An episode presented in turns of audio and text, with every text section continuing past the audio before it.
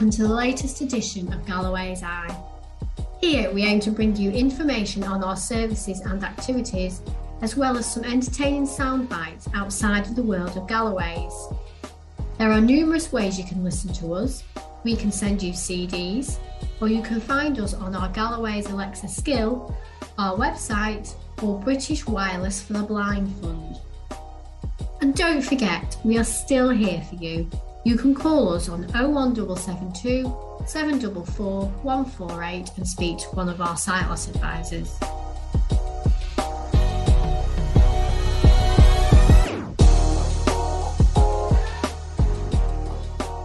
Coming up, track three, Charlotte gives us an update on all our summer fundraising.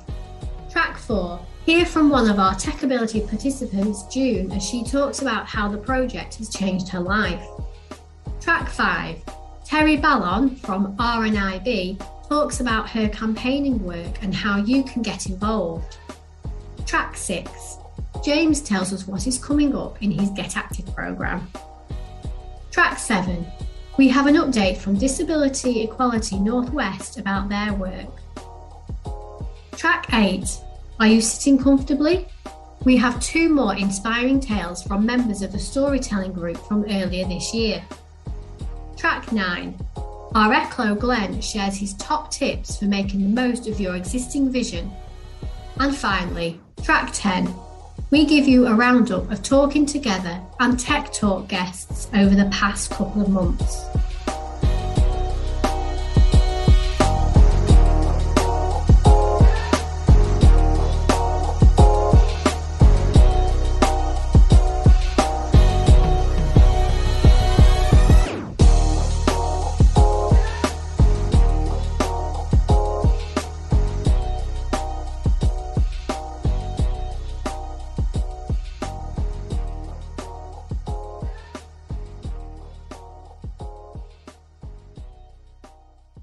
31st of July and Sunday the 1st of August, we were absolutely delighted when we ha- held our first in person fundraising event since the pandemic began.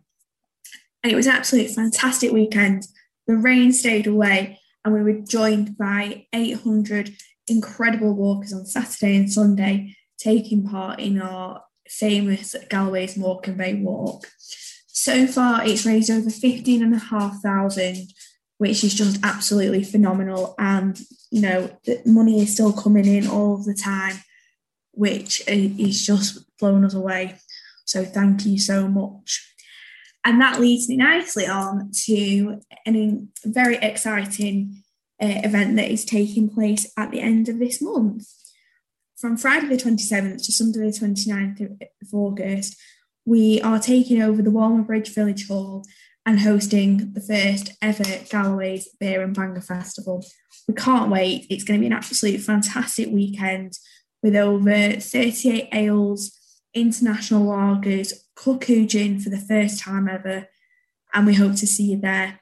For more information about, about this event or to get hold of your wristbands, then please visit www.galloways.org.uk forward slash events or give us a call on 01772 744 148. Hope to see you there.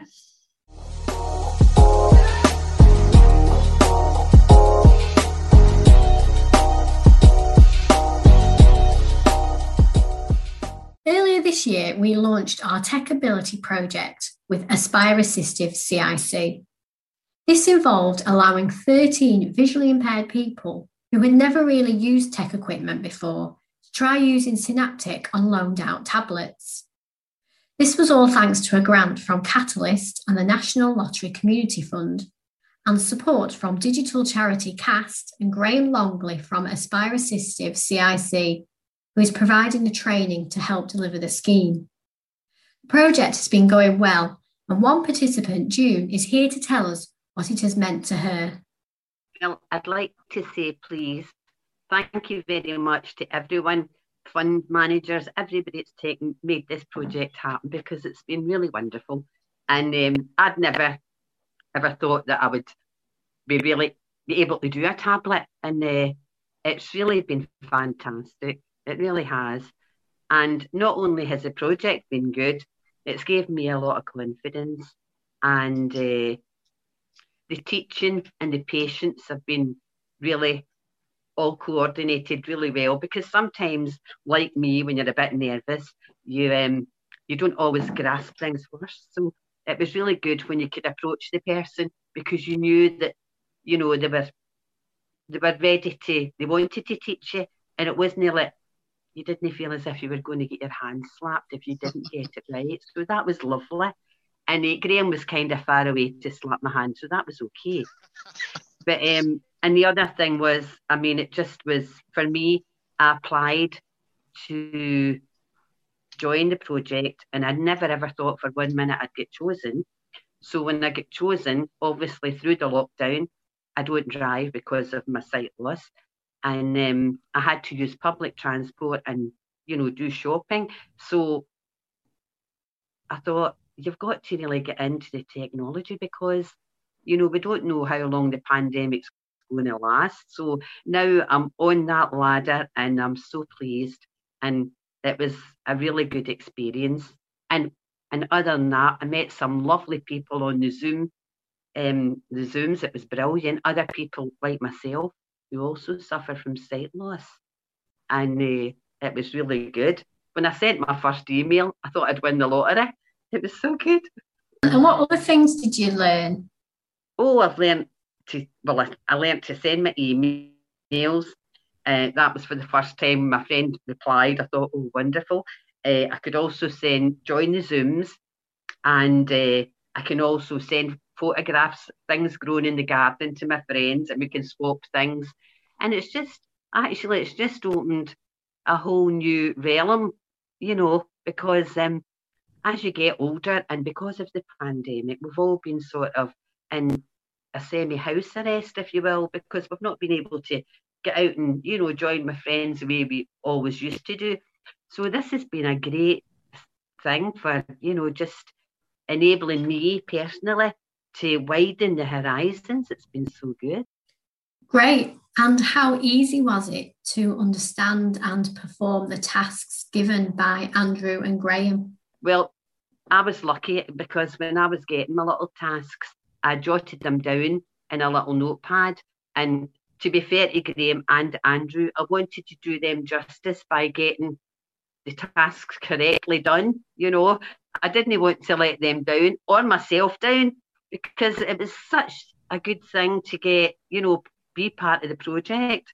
So I did a little, I did a little homework book, and uh, if I did forget, you know, my memory let me down, I was able to jump on and you know just refer to my notes, and that gave me confidence as well because you were able to say to Graham the next time he came for the lesson, or if I, I've always thanked him after the lesson because uh, that was practicing the emails, of course, and uh, hey, it was all good you know, and I wanted to make him proud and I wanted to make um, Galloway's and all the people that, you know, enabled me to join it proud, you know, because obviously a lot of people have went to a lot of trouble. So it's up to us not to let them down, really, you know, with the teaching. I'm still waiting in my cap and gown. and would you recommend other visually impaired people with no previous experience of tech to take part in any future programs? Well, yes, I certainly would because I know how the fear factor was for me. So if people can overcome it like myself, I think it would be a great asset, a really good asset. And I think I said to Graham, I thought the machine was just like a little miracle in a box because it was quite the way everybody had it set out. It was so good to the instructions. And I mean, you can go back, you can get yourself out with your little red box at the top. There's no worries about that. Whereas sometimes, if you're maybe in other devices, you can get a bit muddled. So no, it was really good. I, I really, I mean, I live in Morecambe, and we're famous for Eric Morecambe, and his songs always bring me sunshine. And that little box has brought me sunshine. Truthful, it has. And the boys have been great. Oh, that's lovely to hear. Thank you. You're welcome.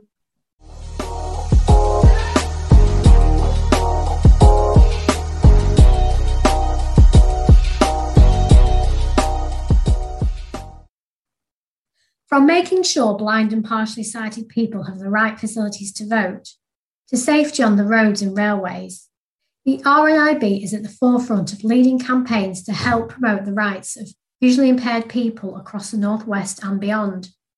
Terry Ballon, Regional Campaigns Officer at RNIB, joins us now to discuss her work and how you can get involved my role is, is basically to provide resources and support to, in, to, to empower individuals to take action uh, in terms of receiving their rights to access to service rather than me doing it for them. How many campaigns a year do you work on, for example? There are many campaigns that are rumbling on um, because some campaigns can be fairly quick and others will rumble on for ages. So the example would be the, the accessible information standard. We've been working on that since the accessible information standard came into force on the 1st of August 2016. And yet we still have many blind and partially sighted people who aren't receiving informa- their health and social care information in their preferred format. So different campaigns take different lengths of time and also different campaigns kind of come to the fore and then they kind of drop back and they might still be being worked on in the background but other campaigns come to the fore I suppose the best example of that would be we've continued to work on the accessible information standard and access to TV and employment and benefits, etc. But we've obviously e-scooters have, received very high profile. And so we've been working on that. Because e-scooter riders are riding pavements, they're having near misses, and it can be very unnerving if you hear the sudden whoosh of an e-scooter going past you. I've personally had a private one um, come so close to us that I literally felt the air move past us, and that made my guide dog jump. So, um, and obviously, many blind or partially sighted people experience balance issues. And if something makes you jump, then you're more likely to, you know, experience a fall because you've lost your balance. We've responded, obviously, to the issues that people have reported to us, and we've asked for people to, you know, share as many experiences as possible of e-scooters to help us with you know, with our engagement with the D- Department for Transport and with the e-scooter operators. And the example to that would be that as a consequence of, you know, the pressures that have been going on from a multitude of partners, not just RNIB, but working together with Guide Dogs and Thomas Pocklington Trust and the general public, you know, Liverpool had a what we call a free floating system of e-scooters they are now moving to what they call a mandatory parking zone, which means that e-scooters will be parked, have to be parked in designated areas. But that itself isn't without issues because you then end up potentially with lots of scooters cluttering up one point and potentially blocking the pavement. So neither solution really sol- solves all of the problems how do we work with the local authorities concerned and how do we work with the scooter company to resolve those kind of issues. So e-scooters have been a big piece of our work. Along with that, we've also been doing a lot of street work, what we call street work in inclusive journeys. So inclusive journeys is a very, very broad uh, title and it includes everything from transport to street you know to street layouts temp, you know, the installation of so many temporary cycle lanes. Um, Penwortham uh, in Preston there has, you know, new cycleway developments being proposed. And, you know, again, along with local organisations and local societies, we are working together to try and encourage the local authority to make those schemes as accessible as possible. And the challenge around that is that it, you know, we have to acknowledge that there is a move to sustainable transport. We aren't going to get rid of, you know, bicycles. We need to kind of work with authorities to make sure that the environment is as safe and as accessible as possible. We have also written a joint letter to uh, the government around the accessibility of uh, TV catch up services. So, RNID, sorry, stands for the Royal National Institute of Deaf People. There is there is something of a challenge there because uh, you know people have always kind of said that the BBC should you know it's a public body so it should do it but actually they were given an exemption because if they weren't given an exemption to have all of their output um, made accessible um, they couldn't compete with other broadcasters you know it's those little nuances um, you know the child it's about understanding you know so much fine detail. Fantastic work going on there. Um, do you want to tell me about another campaign about railway safety and tactile paving? We are advocating for tactiles on rail platforms. Absolutely you know that's a it's um, you know a, a red line around we want that what a lot of people don't realize is that in order to install tactiles on those platforms that don't have them, it is necessary for them to shut the line on that station. And if they shut the line on that station, then the company who manage that station have to pay each operator that uses that platform compensation. Now, why are you so passionate about these tactile pavements? How dangerous is it for visually impaired people without it? Tactiles on railway platforms are life saving. The sad reality is that there are numerous people who have sadly lost their life as a consequence of their lack. And we instigated the Rail Safe petition, for which 14,000 517 people signed, and we really appreciate the support that those people gave us with that. The fact is that this isn't the end of the story. We will continue to work with the Department for Transport and the rail operators, etc., to ensure that the tactiles are installed at the earliest possible opportunity. Yes, some really important work there. Now, I believe you're also doing some work to support people with employment and benefits. Is that right? The government released a consultation exploring the, how the welfare system can better support disabled people and people with health conditions to live independently and stay in or move into work, um, which is entitled Shaping Future Support, the Health and Disability Green Paper. Um, and we welcome the DWP's aims to reduce the disability employment gap and improve assessments and make claims processes fairer. However, it's crucial that decision making processes are developed that respects and listens to each individual and experiences, as well as making best use of reliable expert sources. And so for that, we will also be call, you know, we will also be asking for people to share their experiences of employment and and of you know accessing the benefit system because we will also be calling for the legislation around severe condition awards to be adjusted to ensure that blind and partially sighted people are not excluded from using Braille. Um, so, and as they, as the government collects vital data that shows not only the overall disability employment gap, but a breakdown of that gap to ensure that no one is left behind we know that only one in four blind and partially sighted people are in work.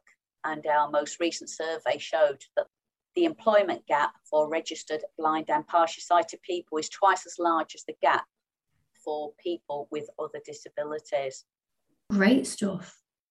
And do you want to give us an update on some work you were doing earlier in the year in terms of ensuring everyone had an equal and accessible right to vote?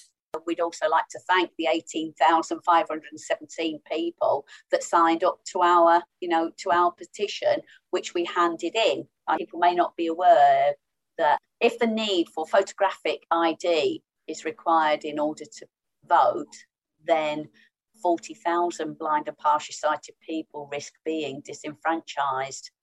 You know, there is so much going on, you know, as, as I say, you know, uh, various campaigns. And I think the other important thing that I would say, if people would like to access further resources, they can visit our website or and literally do RNIB campaign resources and that will take you to our page. There's a whole host of guides that you can use, or you can call our helpline 0303 123 9999.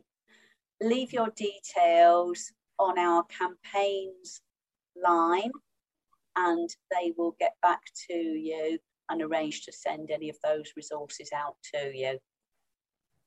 And I would really like to finish with a quote.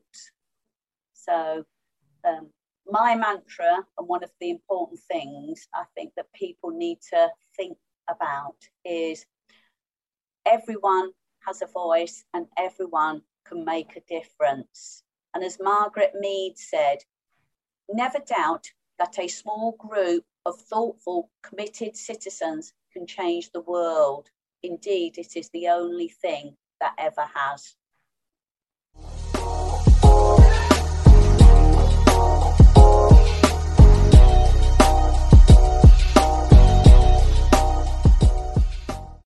Hi everyone, James here from Galloway's. I'm just going to give you an update on the Get Active programme that we've got. As I'm recording this, we've just come back from another successful week at Water Park in Coniston. We had a, a mixed group of, of, people go up there. Um, unfortunately, could only take half capacity because of COVID measures and things. But everybody had a fantastic time. They tried climbing, canoeing, kayaking, sailing, windsurfing, paddleboarding, gill scrambling, you name it, all sorts of outdoor activities. Uh, the weather was kind to us as well.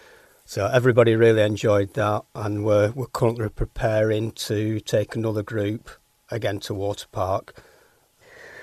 So going on to activities coming up, we've got some walking, some of the walking group dates. We've got the 6th of September, which is in the Lancaster area. We've got the 13th of September, Preston area.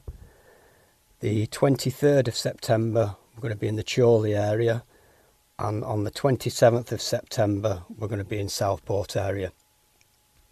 So some of those we may have transport available depending where the, the walk actually is. So if you're interested in knowing more about any of those walks, just give me a call on 01772 744 148. We've also got in September on the 20th, we've got uh, another session of curling, which is the first time since lockdown that we've been been able to go back to the Flower Bowl at Barton Grange.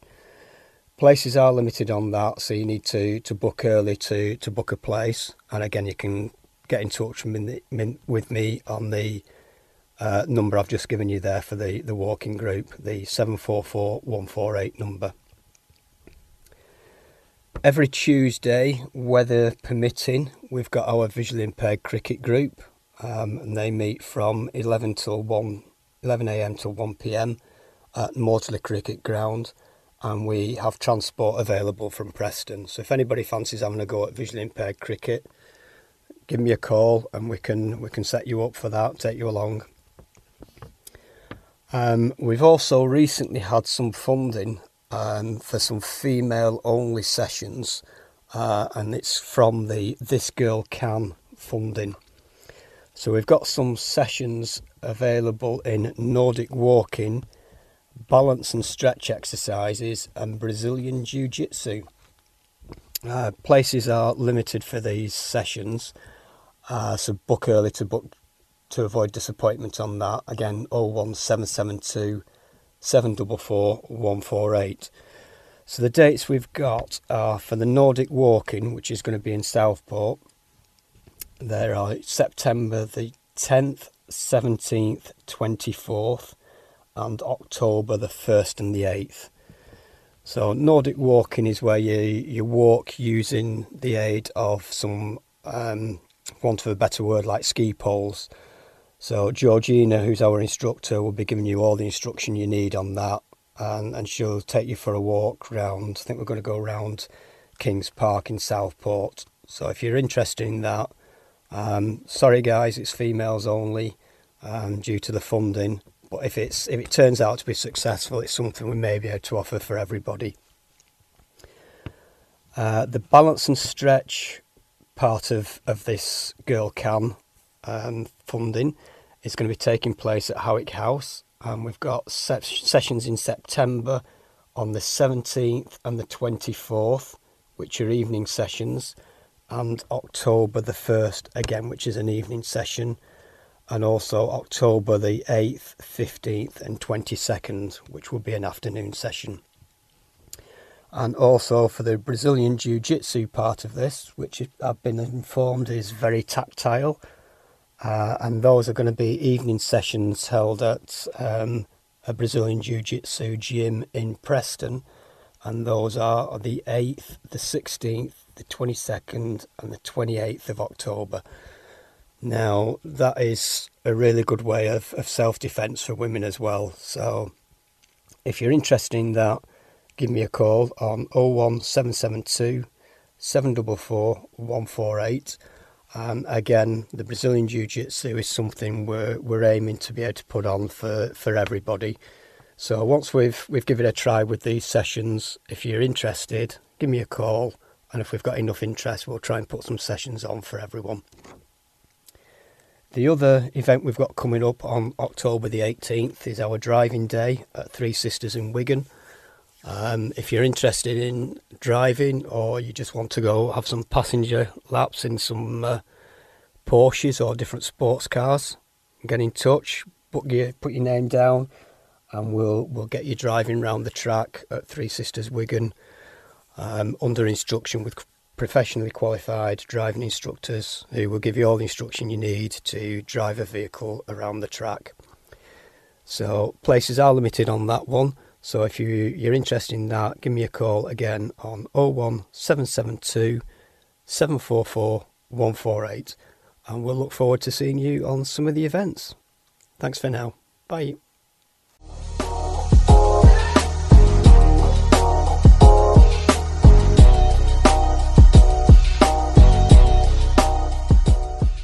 We thought we would share the work of Disability Equality Northwest in Preston, which looks after the rights of disabled people. Here is Georgina Joyce from the organisation to tell us more. Hello, my name is Georgina Joyce, and I'm here to tell you about Disability Equality Northwest, a disabled people organisation based here in Preston at 103 104 Church Street. Telephone number 01772 558863. I'll repeat this number at the end of this recording. Broadly speaking, there are three areas of support that Disability Equality Northwest offer disabled people. These are an information service, Lancashire Independent Living Service, and Disability Hate Crime Service the Information Service offers disabled people information on a wide range of subjects. Typically, these are around benefit entitlement, gaining employment, and issues around accommodation. The Lancashire Independent Living Service. This service is for disabled people who are contemplating or those who are in receipt of local authorities' direct payments.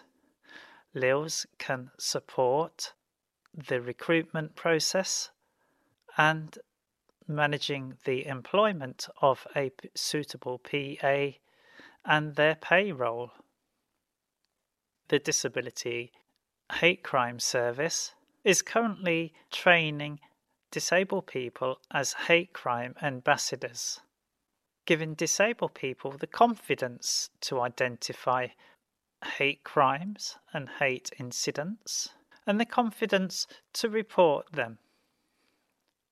This is just an overview of the services that Disability Equality Northwest offers. Incidentally, Disability Equality Northwest is a third party hate crime reporting centre. If you want more information about Disability Equality Northwest, they do have a website and a Facebook page. Or you can ring them on 01772 55 8863 Monday to Friday from 9 to 4:30.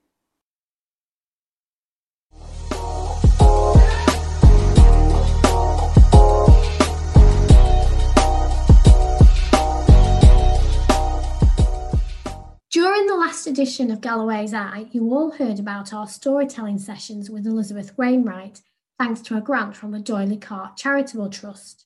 Here we have two more stories from the group for you to listen to. Um, I want you to imagine um, a wonderful summer's afternoon when when the sun is, is just just right, just the, just warm enough for you to be able to do some gardening, and there's there's no breeze at all. It's just what you should call a beautiful English summer's day in the smallest garden you've ever seen in your life.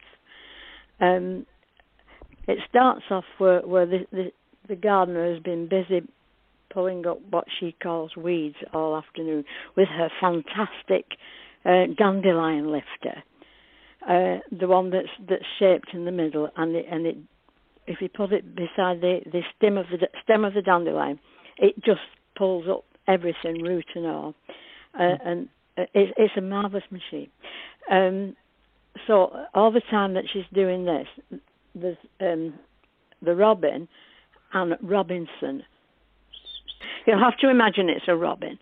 So th- this robin is, in a way, uh, and on the shed roof is um, a lady blackbird, and she's beautiful, and she knows it.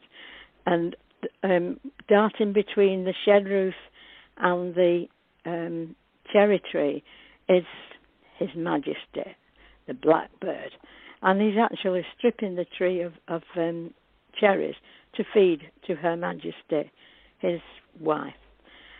Now, um, in the in the middle of this tiny, tiny, tiny garden, there's an even tiny, tiny, tiny pond, um, and in the pond there are some young frogs. Got that? Brilliant. no, I want you to dip your hand into this bowl and to pull and to, to pull out just one um, dried mealworm and hand it up as high as you can, and the and the adult um, Robin will come and take it away from you. Uh, Robin's son is busy watching, but he, he's not taking anything. But she will come and take it out of your hand, and then I want you to put your hand back in the in the dish and just swirl it around and throw some uh, mealworms on the floor for them both, uh, and then any other bird, including Mr. Blackbird. Um, in the corner of the garden um, is a, a hosta. Now, I don't know if, if, you all know about hostas. They're not pretty. Um, they're sort of a ground, they're not ground hugging, they're like a, a ground hummock. And if you touch the leaf, go on, try touching it. And if you touch it between your thumb and two fingers, it's a bit velvety, but a bit a bit um, silky as well. In fact, hostas are not much to look at, but but the leaves are all right. They t- they feel quite they feel quite nice. Um, and I don't know if you know about hostas. Anyway, they attract they attract um, slugs, right? What's so they're a slug maternity home hostas so if you ever want to know where all your slugs are in the garden, they're in they're in the hosta if you've got them. Yeah. Um, uh, as as well as all this, we have, um, of course, Jack, the the uh, he, heroine of the story, and she's still under the hedge, being dropped on by the um, by the starlings, uh, and she's just listening to them. She's quite she's quite happy uh, just basking in the sun. And I'm always reminded of a poem that, that began, How nice to be the gardener's cat, who worries not for mouse or rat. So she just lies there in the sun and lets the starlings drop dirt on her. Uh, and then she comes, eventually, she comes out of the of, of this hedge and she goes and has a look at the hosta. Um, now I'm not quite sure if it's the right number, but the right noise. But behind the hosta is a toad, and he's going. She quite like she quite likes that, but she doesn't interfere. And she walks up to the um, the pond with the with the tap, not the tap, the the uh, frogs in it going. And she has a look around it, and occasionally they seem to send out one frog for her to play with. She don't hurt it. She just plays with it, and the day after it's always a different frog. So I think they have a rotation where it's your turn to go and um, listen to that cat today.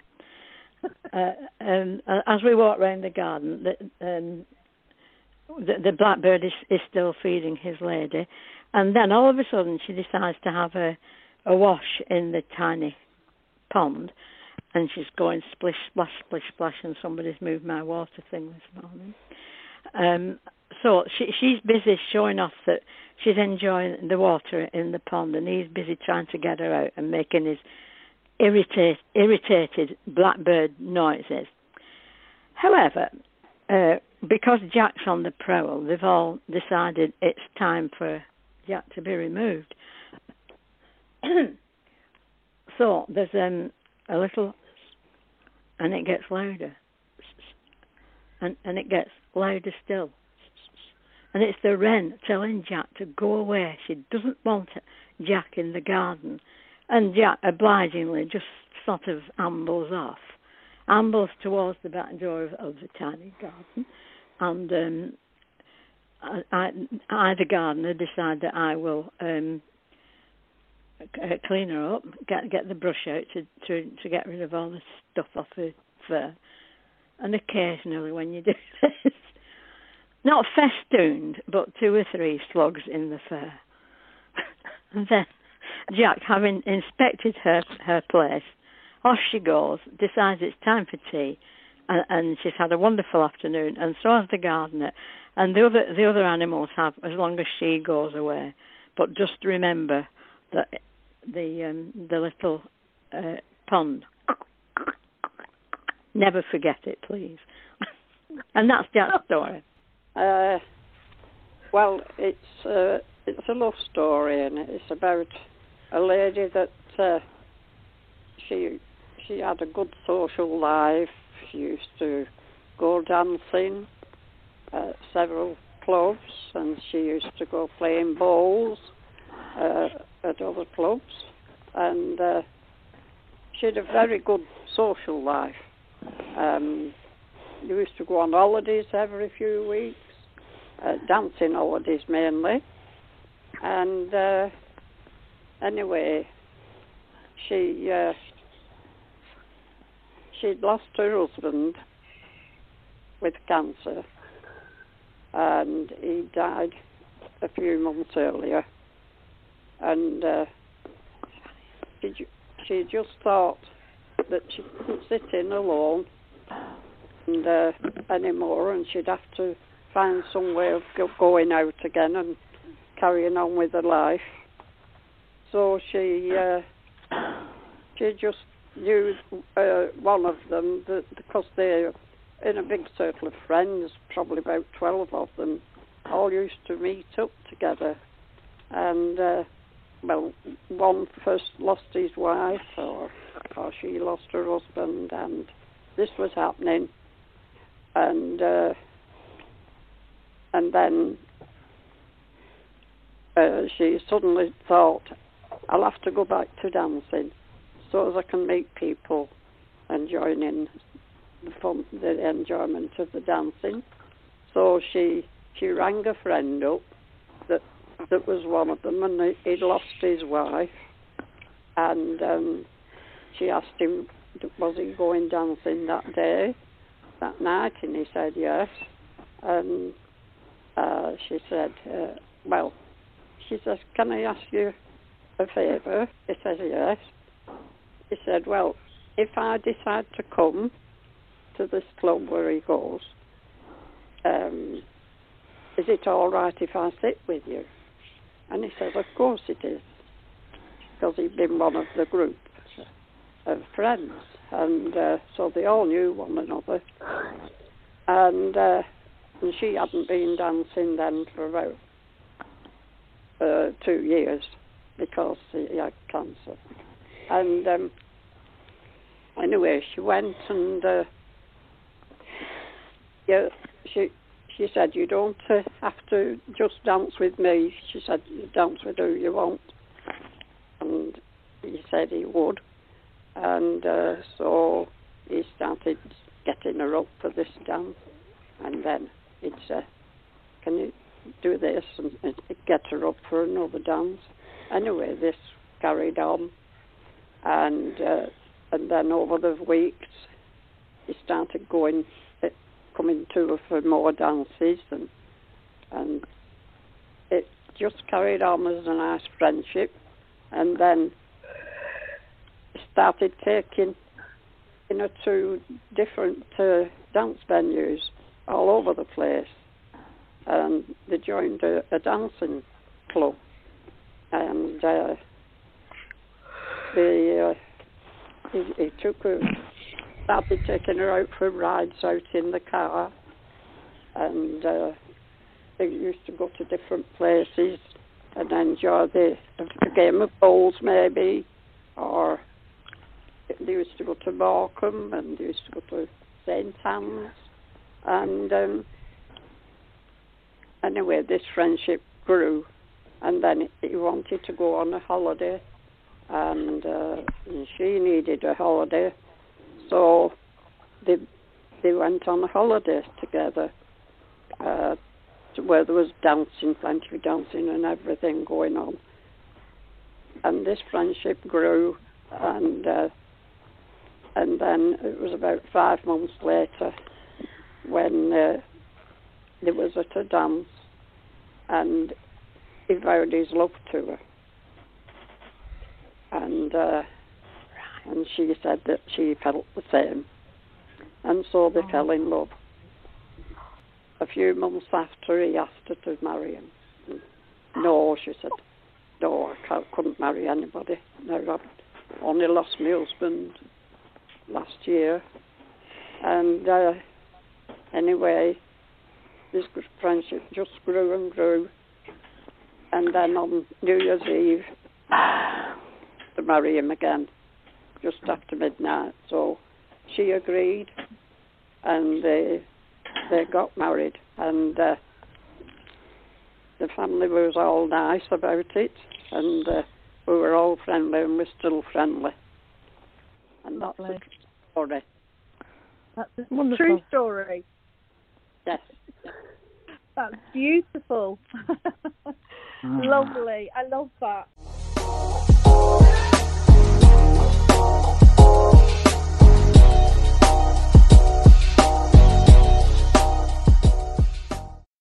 Our ECLO Glenn has been delivering some talking together sessions offering advice and guidance on a number of things relating to eye health. In this session, he talks about making the most of your existing vision. Uh, the topic that I wanted to go over today was just getting the most out of your remaining vision, or if you don't have any remaining vision, some options for, for accessing information as well. So, for your remaining vision, obviously there's there's a lot of people out there who have a visual impairment and have some useful vision, whether that's in the center, whether that's in the peripheral, whether that's some particular patches, whether that's on one side. And the idea is that through support of, a, of an ECLO or support of a sight loss advisor, you know, we'd start to look at what useful vision you have and then try and focus in on that and get some more use out of it. So the first thing that I would look at with an individual is, is lighting. You know, how is an individual managing with lighting? Is lighting okay at home? Um, quite often we would be recommending daylight bulbs or LED bulbs, something that's quite nice and crisp and consistent. Um, too many lamps and things, um, ambient lighting can be quite difficult for some people. You know, something that's going to potentially cast shadows and things like that um, not always ideal for an individual. It's quite good if an individual can change bulbs so that you've got a consistent bulb throughout your property. So, for example, you don't necessarily want to come out of your living room into your hallway and you've got different lighting, and then in your hallway onto your stairs, you've got different lighting. It's you know, it's it's the potential for maybe not spotting a hazard or something like that, or maybe misjudging a step if you're going onto your stairs. Also, in terms of if you're completing a particular task at home, maybe you're reading, maybe you need some lighting to support you when you're eating, maybe mm. when you're maybe when you're doing your your activities in the kitchen you know making a drink preparing a meal if you're somebody that feels that you do need more lighting in those areas then there's different options of it could be a, a lamp what we would normally call a, a task lamp something where you can really focus the light on that area that you need it you know, to, to, get the best use out of that lighting um, in the kitchen that could be under counter lighting so that you're not blocking your own light by standing at your counter and you've got light behind you, so you're casting your own shadow. Um, a common thing could be getting getting a bit more use out of natural lighting. So maybe positioning a, a chair in your living room where you want to complete a task so that it's nearer to the window so you can get some nice some nice natural light on that. Or similar in a kitchen, you know, maybe swapping things around a little bit so that you're closer to your kitchen window. And then maybe that's where you make your cup of tea, where you've got some, some better natural lighting. The next thing to then consider would be color contrast. So an example could be surface could be maybe a dark surface, but then if you've got your you know your kettle, you've got your your tea, coffee, sugar, you know your your mugs and things, maybe then they're a light color, so they're an opposite color contrast to your, to your work surfaces, or vice versa. Um, now, if that is something that does improve something for you, but maybe you know, obviously it's quite expensive to change a work surface in your kitchen. An alternative that's usually quite easy and quite cheap is you can get you can get what's called a Dycem mat. Um, so that's a different color. You can get a range of different colors of them. They're also anti-slip, so they're sometimes good for they're sometimes good for doing a particular task on because they won't slip and slide around. And another thing could also be um, just using things like trays in your kitchen. You know, so your, your trays that you can serve dinner on, you can get those in obviously a variety of different colors. So something like, like that may assist you in the kitchen.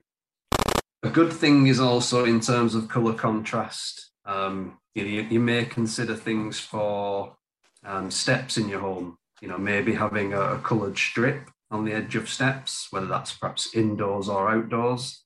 Again, that just makes your steps stand out and eases the risk of not quite judging depth or missing a step and things. Um, so anything like that can improve in terms of the colour contrast. What sometimes helps some people is actually getting um, filters. You can get filters in sunglasses. Um, obviously, Galloway's can provide your UV filters, so that can improve things for people in terms of just changing the color and, and making things sometimes a little bit sharper. But you can also buy filters that's kind of like a, an A4 sheet that might be a different color. Some people actually find that that helps things stand out in terms of you know, if, if you received a letter in the post and you're struggling to read it, sometimes just a coloured overlay can actually make a difference and just make it a little bit clearer and a bit sharper for an individual. A wide variety of magnifiers out there for, for lots of different types of tasks. You get a magnifier that's that's for reading, or just spotting labels and signage, magnifiers that can assist you with seeing things in the distance. Obviously, the ones that I've mentioned so far are generally all your sort of optical glass magnifiers, but then there's lots of different ones out there that are electronic magnifiers as well. So there's a whole huge range of magnifiers. Um, And the best option on, on those is obviously speak to us and we can assess and discuss what the best option for an individual is. There's some key techniques out there. Um, one example, if you identify if somebody's got central vision loss, so meaning that the peripheral vision is something that they're trying to make more use out of, so that vision at the sides.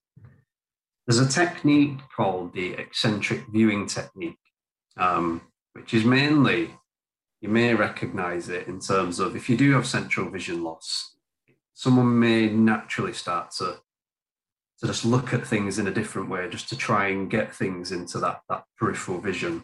But what generally what tends to be happening is rather than looking directly at the information that you're trying to read, you're basically just looking to one side of the information. Um, so for an individual, it's useful to then find out, you know, is it, is it better for you to view things on, on your left side or on your right side? And then once you've identified which is which is a good window of, of peripheral vision for you to use, the technique can then be can be mastered and, and you can do a little bit more training and try and just develop it a bit more because um, it's it, it is a difficult technique. You know, you are using vision that isn't really meant for seeing detail. Um, so you'll never get your peripheral vision to be completely 100% clear, obviously like your central vision, but you can start to adapt and start to use it. Uh, for example, if you're reading some information like a, a letter or a magazine then you want to move that information. And an ideal is to try and perhaps use something like a clipboard. So you keep that information nice and straight, and then you can you can move it around. A very similar thing is something called the, the steady eye strategy. So that could be for, for any form of, of vision loss. Um, so for example, if somebody had diabetes and perhaps had quite patchy vision, you know, if, if you knew that you had a bit of a a good window that's in perhaps your, your sort of bottom left, you would get that bit of your vision focused and get it so that things are quite clear. And then with the steady eye strategy, you move the information rather than move your head around. Um, another technique is called scanning, um, which is quite often something that is, is, is, is useful for somebody who's perhaps lost um, partial vision so quite commonly that could be somebody who's had a stroke and has perhaps lost one side of the vision. So the, the scanning technique is around getting an individual to, to look for. So for example, if I'd lost a lot of my vision to my left and I were making use out of my vision to my right side, um, which is kind of like you've lost half of your vision, but in both eyes. Um, and it's all missing to my left. What I am then doing with the scanning technique is I'm using that better vision on my right side and I'm scanning round more to my left to try and use that right side of my vision to compensate for what I'm missing on the left. Because what tends to happen is somebody with somebody with, with vision loss to one side, commonly through a stroke, they tend to the brain forgets that there's information to the left. So, for example, they would be looking at the page of a book and would potentially just be reading sort of the right side of the page and missing all the left side. Um, so, the scanning technique is them actually continuing to remind the brain that there's information on the left. So, the scanning technique gets them to, to see the information on the left and, and just keeps training the brain to, to make sure it soaks up information. Good options for that is again, there's perhaps some some apps out there that can help an individual. There's also um, some some worksheets, and quite commonly the worksheets tend to be things like um, word searches and crosswords and puzzles. So again, it's just making an individual look around on a piece of paper, on a, on a sheet, on a worksheet, to try and make sure that they scan around and soak up all the information to remind the brain that you know, there is a full page of information here.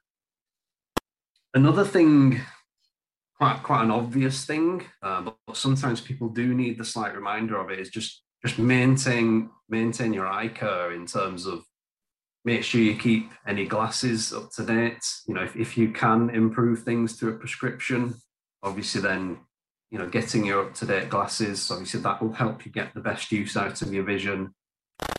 If you don't have some re- remaining vision that you're able to actually get some use out of and you're struggling with with accessing large print or using a magnifier or lighting doesn't really make a great big deal of difference for you, then the best option to then start doing is rather than continuing to struggle and use your vision, which does get obviously does get frustrating and it can sometimes mean that you know you're not quite taking in all the information because you're continuing perhaps to, to struggle with a magnifier that's not you know it's not it's no longer suitable maybe your vision's deteriorated or something like that.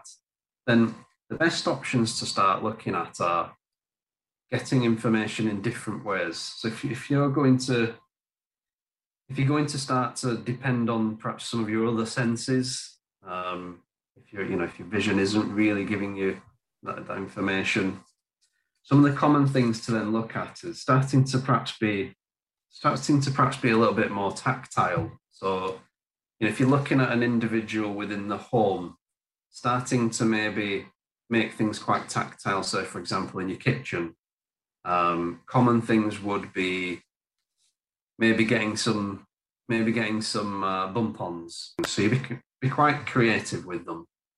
The common things obviously would be to you know maybe stick some on the microwave, on your cooker, your washing machine, dryer, and things like that. So you're just making things a little bit simpler instead of trying to struggle with your vision and make out what button is what or what dial is what. You know, the bump-ons just make it tactile experience. Some other things then would be audio. So when I said a moment ago of being able to access information um, in an alternative format, a common thing to again perhaps starting to get into the habit of is actually asking if people will provide the information on, on a CD or via a memory stick or do they have the ability to actually email you the information so you can take it in a different way rather than send you a letter that is then going to be something that you're going to have to get somebody else to read. Request it in these different formats so that you can actually soak in the information yourself. Similar, obviously, with things like like books. You know, if you still want to continue that love of reading, look at accessing audiobooks. You know, there's lots of different ways of accessing audiobooks today, whether that's CD, memory stick, whether that's through you know a smartphone, whether that's through a computer. There's all sorts of different ways of accessing them. Um, and obviously Galloway's are fully up to speed with, with those different options and can, can discuss that with you. Some other options are then a little bit more focused on, on technology. Um, so one of those would be um, text to speech. Um, so text to speech is basically something that converts text, whether that's physical text that could be a letter in front of you, or whether that's text that's perhaps on a computer screen. There's different ways of having that converted into speech. Commonly, it's through a screen reader on a computer, or if it's if it's a hard copy of some information, there are different perhaps apps and, and there's other options as well, but the more common these days tends to be an app. So obviously it does mean you have to have some access to some smart technology or a laptop or something but what you can basically do is, so for example, you know, you, you get your information in an email, you can then convert it to text with using a screen reader. Another that's then progressing in such speed is, is artificial intelligence, being able to use things like a smartphone to, to take a, a picture, take a scan of something, and convert it into some information. So, for example, taking a photo and having that photo converted into a description, um, having information um, like a, you know like a banknote quickly converted, and, and it will tell you what a banknote is. You know, colors, something that will identify and tell you what the color of an object is. Um, so quite useful sometimes for an individual who perhaps wants to you know be matching clothes up from the wardrobe. You know, you can quickly scan some some garment and it will tell you what color it is. Um, and the artificial intelligence is something that you, know, you can get different apps and things on smart technology that then you've got access to that in your pocket. Um, and like you say, you can then convert things that generally perhaps you can't see very well into some form of description or it will speak out loud and, and just, just tell you that information. So again, it's it's using these techniques to just give you some control help you maintain that independence and stay in control of, of that information that you, you want to have access to rather than having to be quite you know, dependent on an individual to, to do it for you. To watch or listen to Glenn's talk in full, you can visit our YouTube channel, Galloway's Blind. And if you want more advice on anything discussed here, call our sight loss advisors on 01772 744 148.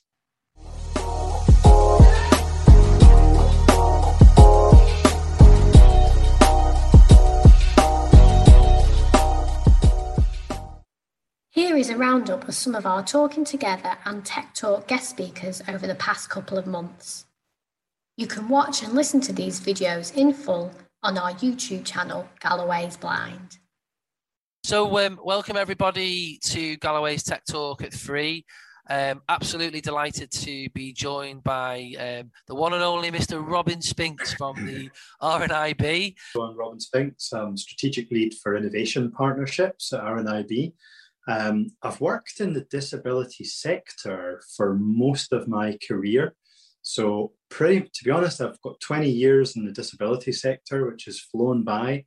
Um, that's across a mixture of public and private and government uh, related stuff, but mostly working for NGOs. Um, so, working internationally. I spent quite a bit of time working in Africa and South Asia and the Caribbean um, and then also working here in the UK, based in Scotland, but traveling all over the UK, um, and working essentially most of it around ensuring that employers understand disability um, and a specific focus on sight loss to, to ensure that barriers can be broken down.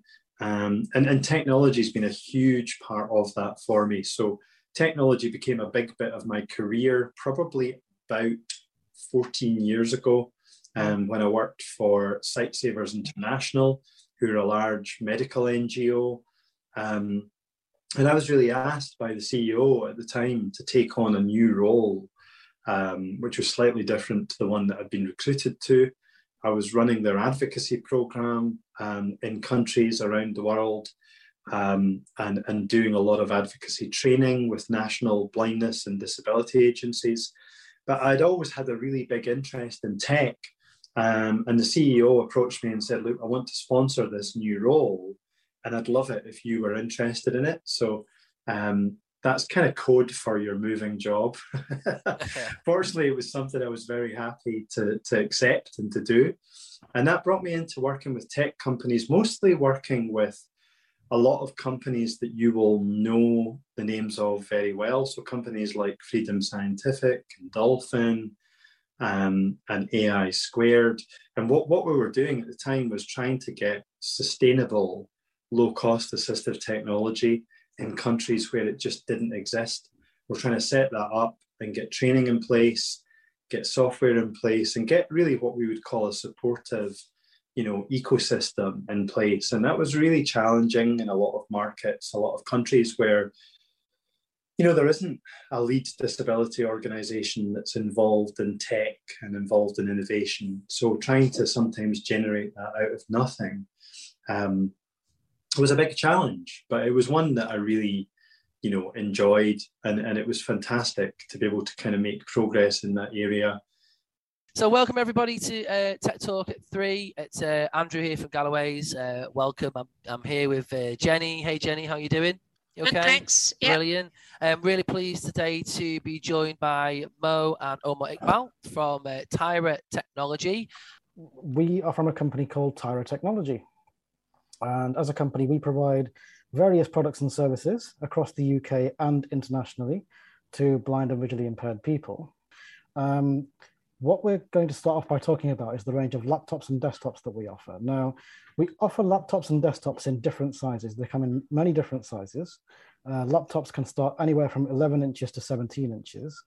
And we offer two ranges of laptops and desktops, a refurbished range and a brand new range. Now, refurbished means that the laptop or desktop might be, you know, have used, been used for X display or it might be slightly older. But some people choose the refurbished route because they can't necessarily afford a brand new device, or for example, they might just want to get more value for money by buying a, a refurbished piece of kit. but it still comes with a 12 months guarantee from us directly. So um, when you buy a Windows uh, laptop or desktop, we can supply it in different shapes. We've we've supplied everything from really small desktops, you know, about four by four inches in size that you can stick to the back of your TV, to large tower desktops, you know, and, and flat desktops as well. So they come in all sorts of shapes and sizes that we can supply. Laptops, again, we can actually supply them in different shapes and sizes. This uh, laptop that we're going to show you on screen now is a fantastic gadget that we found about a, a, year or so ago. It's a very small Windows laptop. Now, this is running a full version of Windows. It's four by six inches in size, roughly. And when you open it up, it, it's about the same size as a, as a, as a sort of a, a large iPhone, if you like. And when you open the PC up, there's a screen at the top and then underneath the screen, you've actually got a, a QWERTY keyboard. Obviously, the keys are quite small, but it's a full QWERTY keyboard that you can actually type on with arrow keys and function keys as well. Um, and this device has been fantastic for those people that want something really portable that they can carry around. We've had people using this in church, for example, for reading their sermons. It runs a full version of Windows. You can install JAWS, NVDA, Office. You can link it to a big screen. Uh, if you look on the on the on the back of the device, there are actually, you know, there's a full-size USB port on the back with a USB-C port as well. And there's also a headphone port and a micro SD port as well for expanding the storage. Hey, welcome everybody to Galloway's Tech Talk at three. It's Andrew. I'm really excited today to be to be joined by uh, Jean-Marc and uh, and Joe um, from uh, WeWalk. It's great to have you guys with us. How are you guys doing? We're all good. Thank you very much for having us on. It really is great to be here and to speak to the Galloway community as well.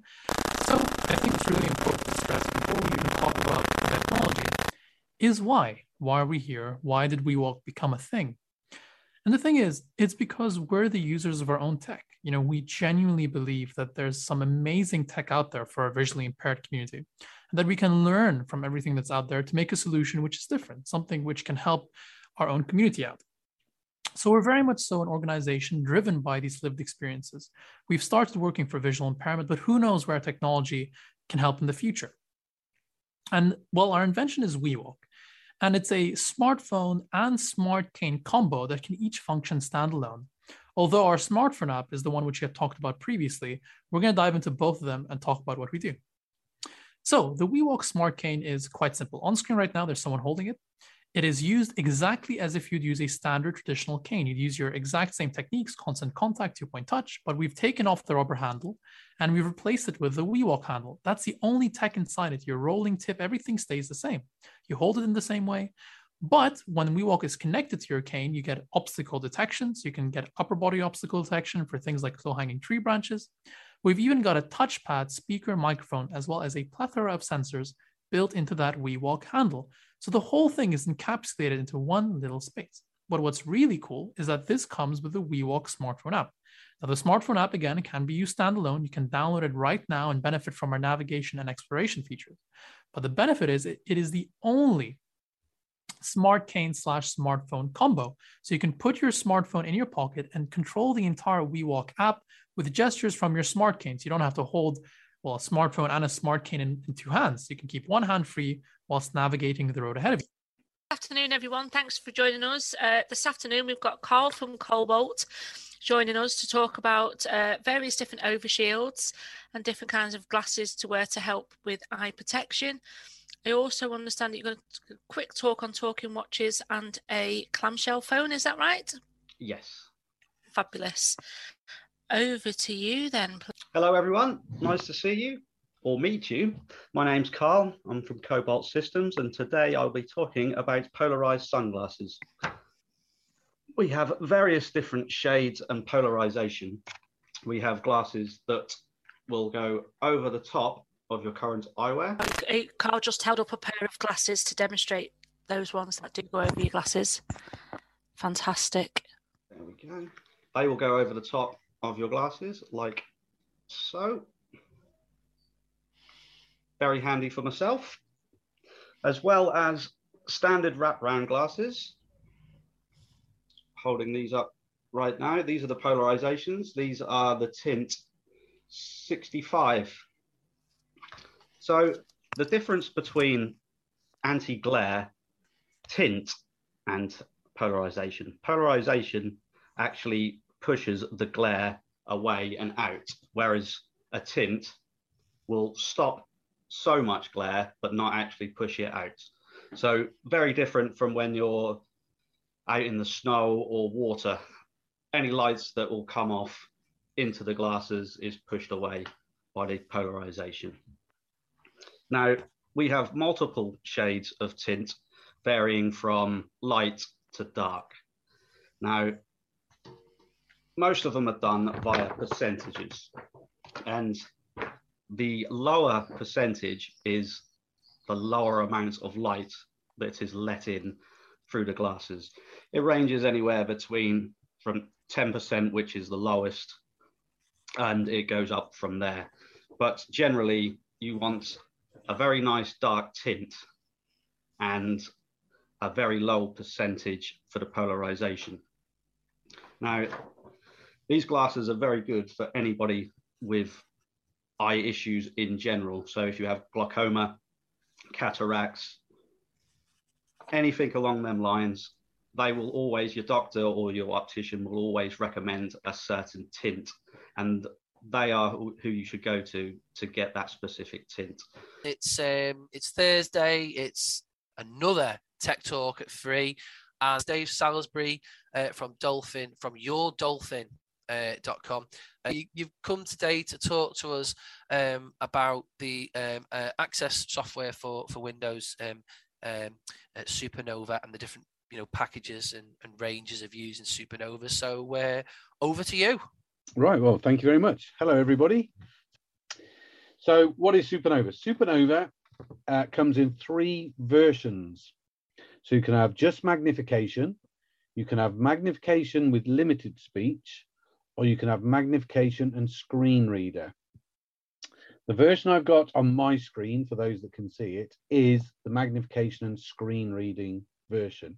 And this is the version that uh, I know Andrew's got at Galloway's in Preston uh, because the beauty of this version, no matter what degree of visual impairment somebody has got, this one piece of software covers it.